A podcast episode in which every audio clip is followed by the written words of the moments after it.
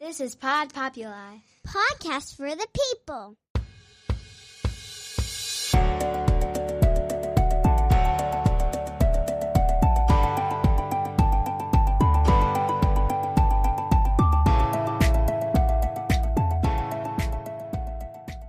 Hello and welcome to the Franchise Life. I am your host, Stacy Shannon. Today we're going to dive into a concept with so many positive attributes that it's hard to know where to begin. It's a concept that has raised more than $45 million across 8,000 schools nationwide. So how have they accomplished that, you may ask? Well, it's called fundraising. I know many of you may be cringing right now simply hearing the word fundraising certainly I know I did when my boys would come home from school announcing it was time to fundraise, mom. But however, I would ask that you hang in there with me because this franchise concept has found a way to streamline the process, unify teams, and make it a win-win for all involved. And this game changing concept is called Fundraising U. So without further ado, I'd like to introduce today's special guest, Steve Schick from Fundraising U. Welcome, Steve. Hey, Stacy. So nice chatting with you again. I absolutely love this concept, as you know, and I've even been fortunate enough to place a client of mine with the brand. So to get started, how does Fundraising U bring the fun to school, Steve? You know, this was a big piece of what got me so fascinated with with fundraising university myself. I am a 24 year franchise veteran. Uh, been in your industry for many many years, and a self proclaimed franchise junkie. I love how these companies can take a business model and make it replicatable so other people can be successful. I was doing a webinar one day. I met Mike Bahun, who's the CEO and founder of Fundraising University. And I listened to him speak into how they go in and help coaches who, by the way, hate fundraising, how to turn it into an awesome experience, get the, co- the athletes really excited, and be able to raise more money in less time with less interference. So if you talk to a coach about their typical fundraiser, they'll say, well, my last fundraiser was a six to eight week slog. Okay. And then you'll say, yes, it was a lot of trouble. I couldn't get the kids to do this and this and so forth. And then I'll say, how much did you raise, coach? What did you do and how much did you raise? And they'll tell us.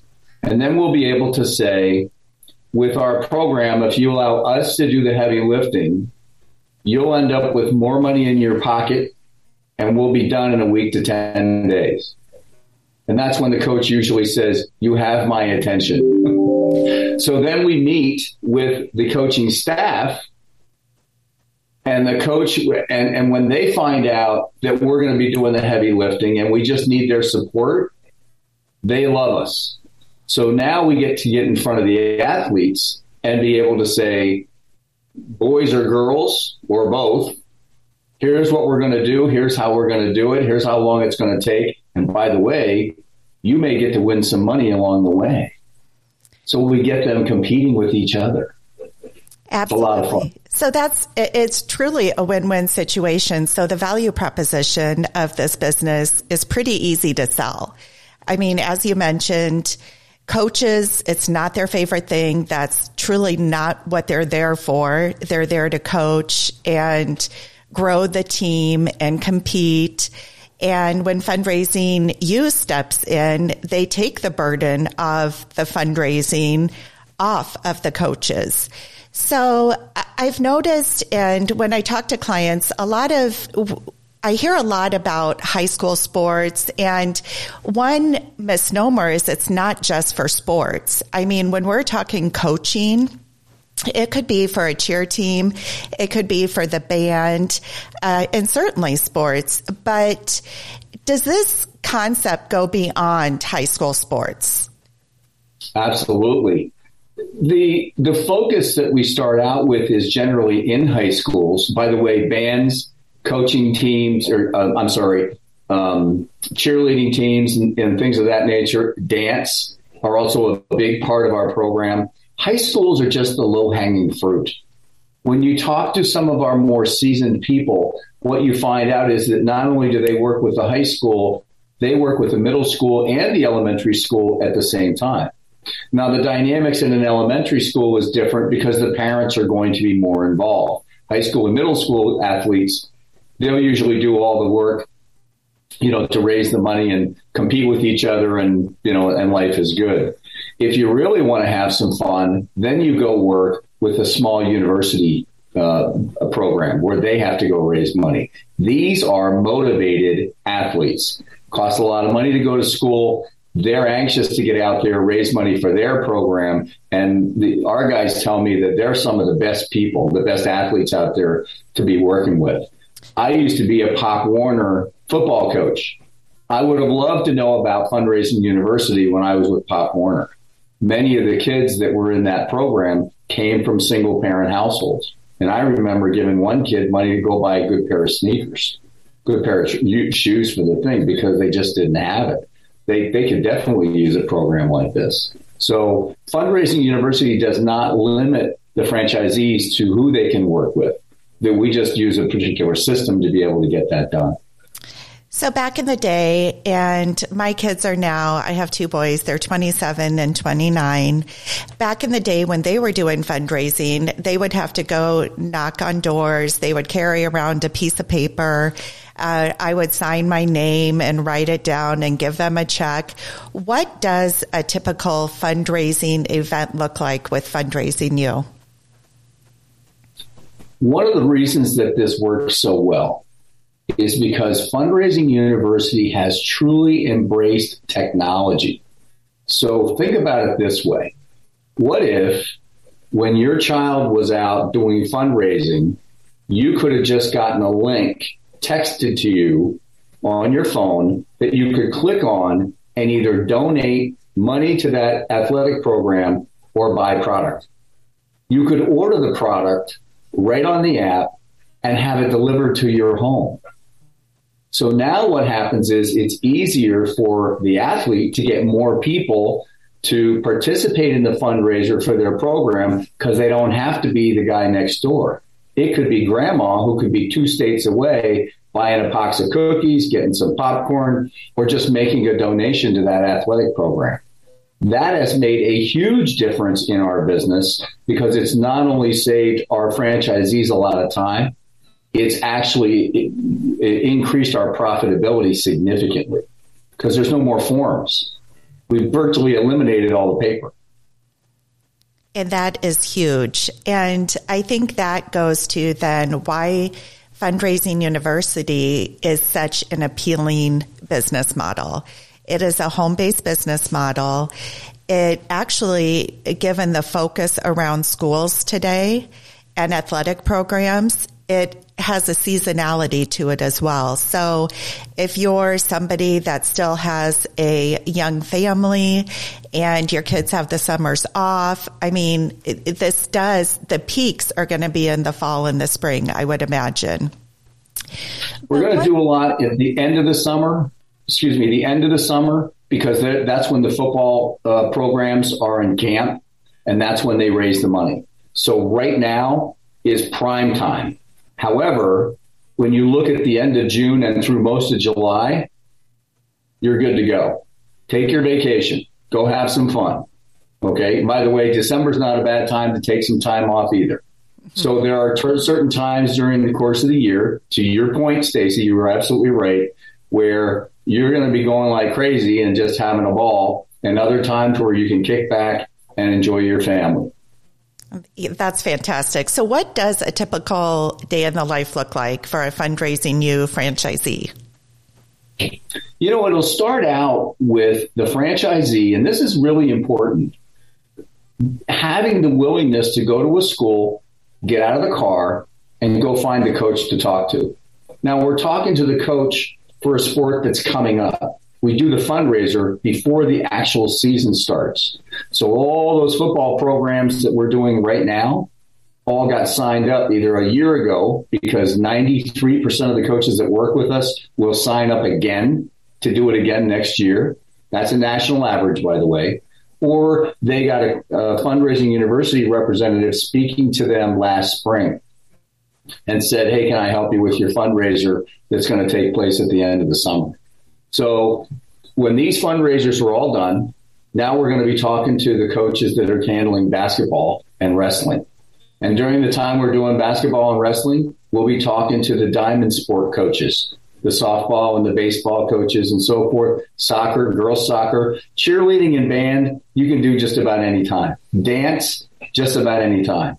You really do pick your vacations because there's always something you can do. There's always people out there you can get to. Is that helpful? Yeah, absolutely. So, you know, another thing I've learned about this model is you've already talked about uh, the recurring revenue with the coaches coming back, the retention rate of 93%, which is significantly high. But the other thing is the ease of this business in acquiring new fundraisers what I've learned is, let's say I'm a franchise owner. I go in and facilitate a fundraiser for the football team. Well, I do a kick-ass job in that fundraiser. I make the coaches job easy. We raise a lot of money for the team. That coach is going to go and share that experience with his colleagues in the school. So this is a very easy business to scale in essence. Would you agree? Yes, it, it, it does start out, and I don't want to color code this too much, but because it is important to find that individual. Um, they don't necessarily have to have a direct selling background because our, our customer, of course, is a coach.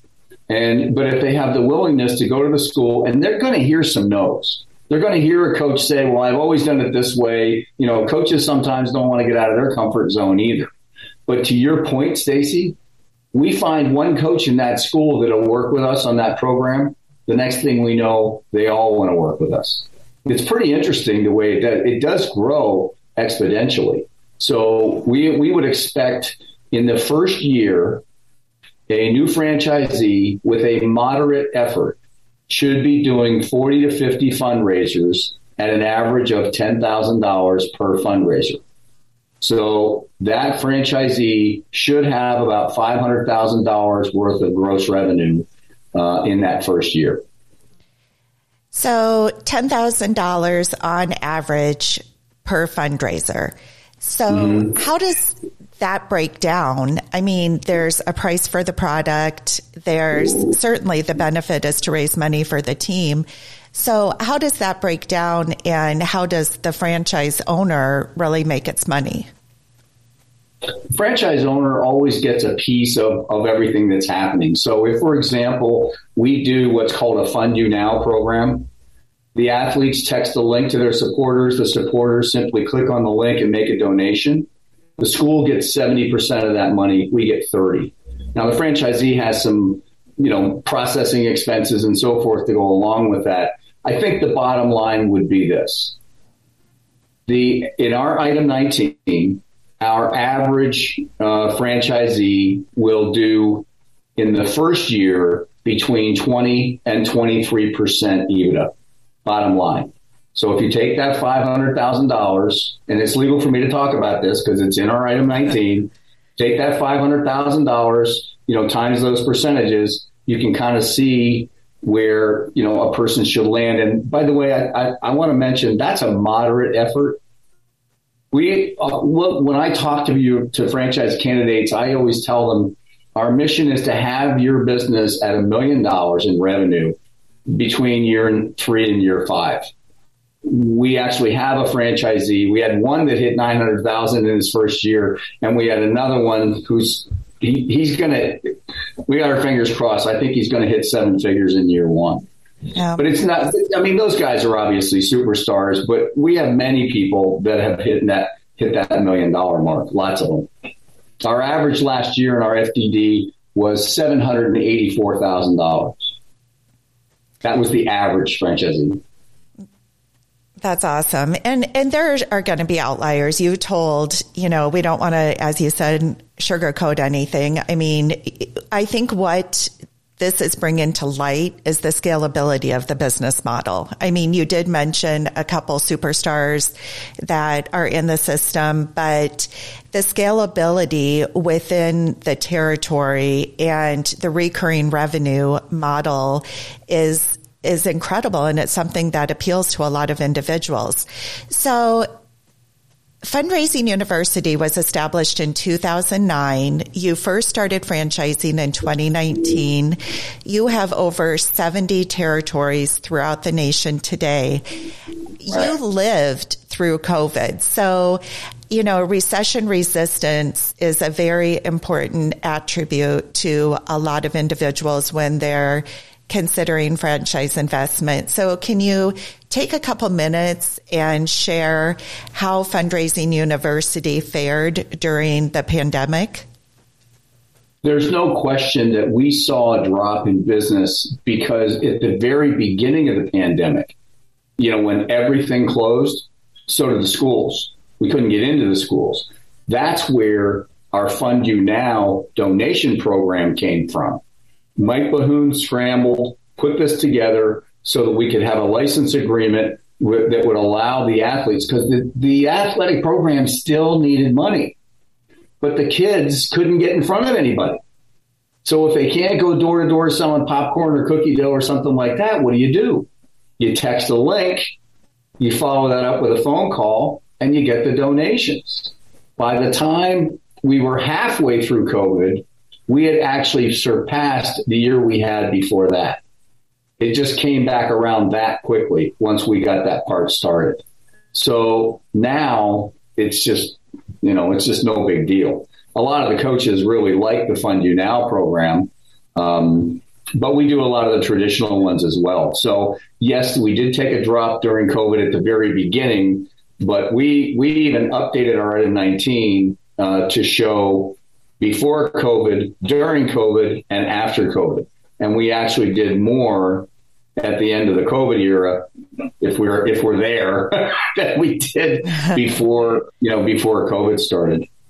Well, that, that was a great question. Yeah, and I mean because it is. It's. I mean we.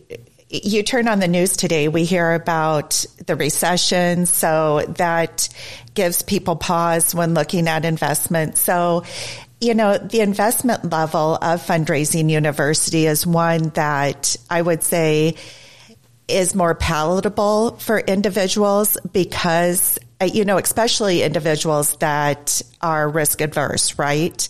So mm-hmm. can you just go over briefly what the investment level is and what attributes you really are looking for in your franchisees?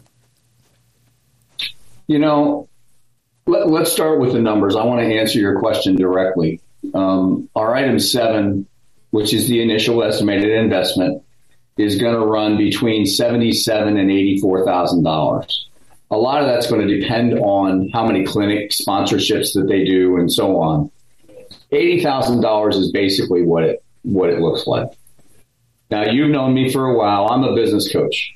I stood up in front of all of our franchisees at the last conference and reminded them that on that $80,000 business, $80,000 investment, within three to five years, if they have a million dollar business and they've got 22, 23% falling to the bottom line, think about that for just a minute.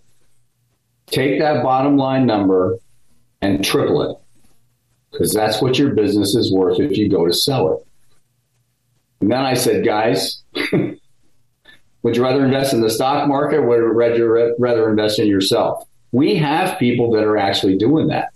One of the reasons that I stay here is because of I've not seen in 20 some years an opportunity that ramps up faster. They're literally profitable on their first fundraiser, which should happen literally within weeks, if not a month or two from when they get out of training. So there just is so little downside to the to for the right person. Now let's let's talk about the right person. The direct selling background is is great. And I've talked to people like yourself. You know, this is a very attractive model for people that were coaches, former athletes, uh, teachers, you know, that are used to living in that environment, and that's fine. You give me somebody with a direct sales background, pharmaceutical sales, anybody like that who's used to walking in and asking for somebody, and I'll take that person all day long because that's the person that's going to thrive in this environment. Now, the other key to success is they need to be relational. One of the common denominators of our most successful franchisees is they don't think about what they earn. They know that the fees that we earn, although this can be a lucrative business, the fees are a byproduct of what we do, not the focus. They care about the kids. They care about the coaching programs. They're talking to these kids about the new uniforms they're going to get, the equipment, the opportunity to travel, um, you know, and all the other things, the band instruments that they can get. That's what they're saying to the kids, and that's what the kids are going to be focused on. They don't care how much we make or how much the program brings in. They care about what's in it for them. And of course, the coaches are promoting that. So it'll generally work out pretty well. Now, you know, because you've been in the business for a while, this person also needs to be coachable. I always said the dichotomy of franchising is we couldn't be having the conversation with a candidate had they not been successful at something else. What they need to do is give up a little bit of their old winning formula in order to adopt a new winning strategy. The strategy is, in fact, the franchise system that they're embracing. If they embrace the system and they immerse themselves in that training, three, three months, four months down the road, they own it. They know how to do it. They're off to the races. They've got a 10 year agreement. They're building a great business. And that's, that's the way it works. Obviously, they need to be a little competitive. They're dealing with coaches and athletes. Um, they need to be, have some empathy for those kids. That's a big deal. And if they're going to have a million dollar business, that's a hundred fundraisers. So they need to be organized. They need to know where they're going every day. So you mentioned training and Mike Bahun, the founder of Fundraising University, he's a legend in and of himself, but he has also gone the extra step, I believe, with his staff. And so that leads me to uh, Brian Cain, who is a mental performance mastery coach that Mike has actually secured to be on the staff of Fundraising University and help facilitate the training and be there as a support for the franchisees. So can you share a little bit more about Brian's role and the value he adds to the system? One of the things that's difficult for people coming out of corporate America is seeing themselves as entrepreneurs. Brian's mission is to reinforce the training that we do on what's called action selling. This is how you get in front of the coach, and this is the conversation you want to have. And there are steps to that. So Brian is constantly reinforcing that. We have a 24 year veteran in the fundraising industry who's teaching these guys how to do this. And then Brian will be reinforcing those things along with also doing podcasts for us um, every month with his own mental performance business where he brings in elite coaches and athletes from all over the country so that other coaches can join. I've been on podcasts, Stacy, with Brian, where there have been 200 people because these coaches from around the country will be invited by our franchisees. Franchisee may not even have met this person, but they've heard of Brian. And they'll come, and Brian, of course, is sitting there saying, this podcast is sponsored by Fundraising University. Pretty cool stuff. Yeah, it is. Brian, yeah, yeah, Brian's awesome. He's awesome. It is very cool, and and I had the privilege of listening in on some of those sessions as well. Uh, mm-hmm. My relationship with Fundraising University. Um, so, all great information. Uh, we've talked a lot about fundraising. We've talked a lot about the value of this model, uh, you know, what kind of individual will thrive in the system. But at the end of the day, what we're doing is bringing a value to the team. So my last question for you is, what is the difference that Fundraising University makes? Where are the monies utilized with the schools and these teams when uh, a fundraiser for any specific sport has completed? How do they utilize the monies? Well, most of the time, the money is going to go to uniforms, equipment, and you know, and things of that nature. Um, it's really up to the coach. you know, we don't really deal too much with athletic directors. With we don't have to deal with um, booster clubs and things of that nature. We want to work directly with that coach because that coach knows what that program needs. And I'm glad you asked the question because part of our interview with that coach is tell us what you need. What are you working for? And we can literally talk to the coach about how much money we could raise based on the number of students that they have and the number of student athletes that they have in the program. So we have videos that I would be showing to your franchise candidates that'll have us talking about raising over $200 per athlete in the coach's pocket. Between us girls, the number right now is $274 is our average right now. Okay. So far this, uh, so far this year, and it's just trending further and further up. We've had some price adjustments and the use of technology and some other things that have helped us. We expect that to be, we're heading towards $500 a student. That's our mission. And we're heading towards a much larger EBITDA than I'm allowed to talk about today. Okay. Because I have to stick to the FDD stuff. But all those things are happening right now. And, and I expect if we had this conversation again a year from now, the numbers would be you know, significantly better just because of the, the investments that, that Mike's making in technology and the training. And, and I got to go back and say something about the training. Brian Cain is a very good piece of that training. We have a six month playbook where every franchisee gets trained by people that have all operated million dollar businesses, all of them. There's no rookies on the training staff. There's no support people that just got hired out of college from twenty five or thirty thousand dollars. These this is world class training. I'm I'm telling you. I, it's another reason why I get to feel good about being here, even though I'm old. we already hit earlier on that you are not old. I mean, the people listening to that podcast weren't privileged to that conversation, but. Oh, that's right. Okay. Sorry. For real. All right, folks. Well, Steve, thank you so much for joining me today. I, it's always a pleasure talking with you.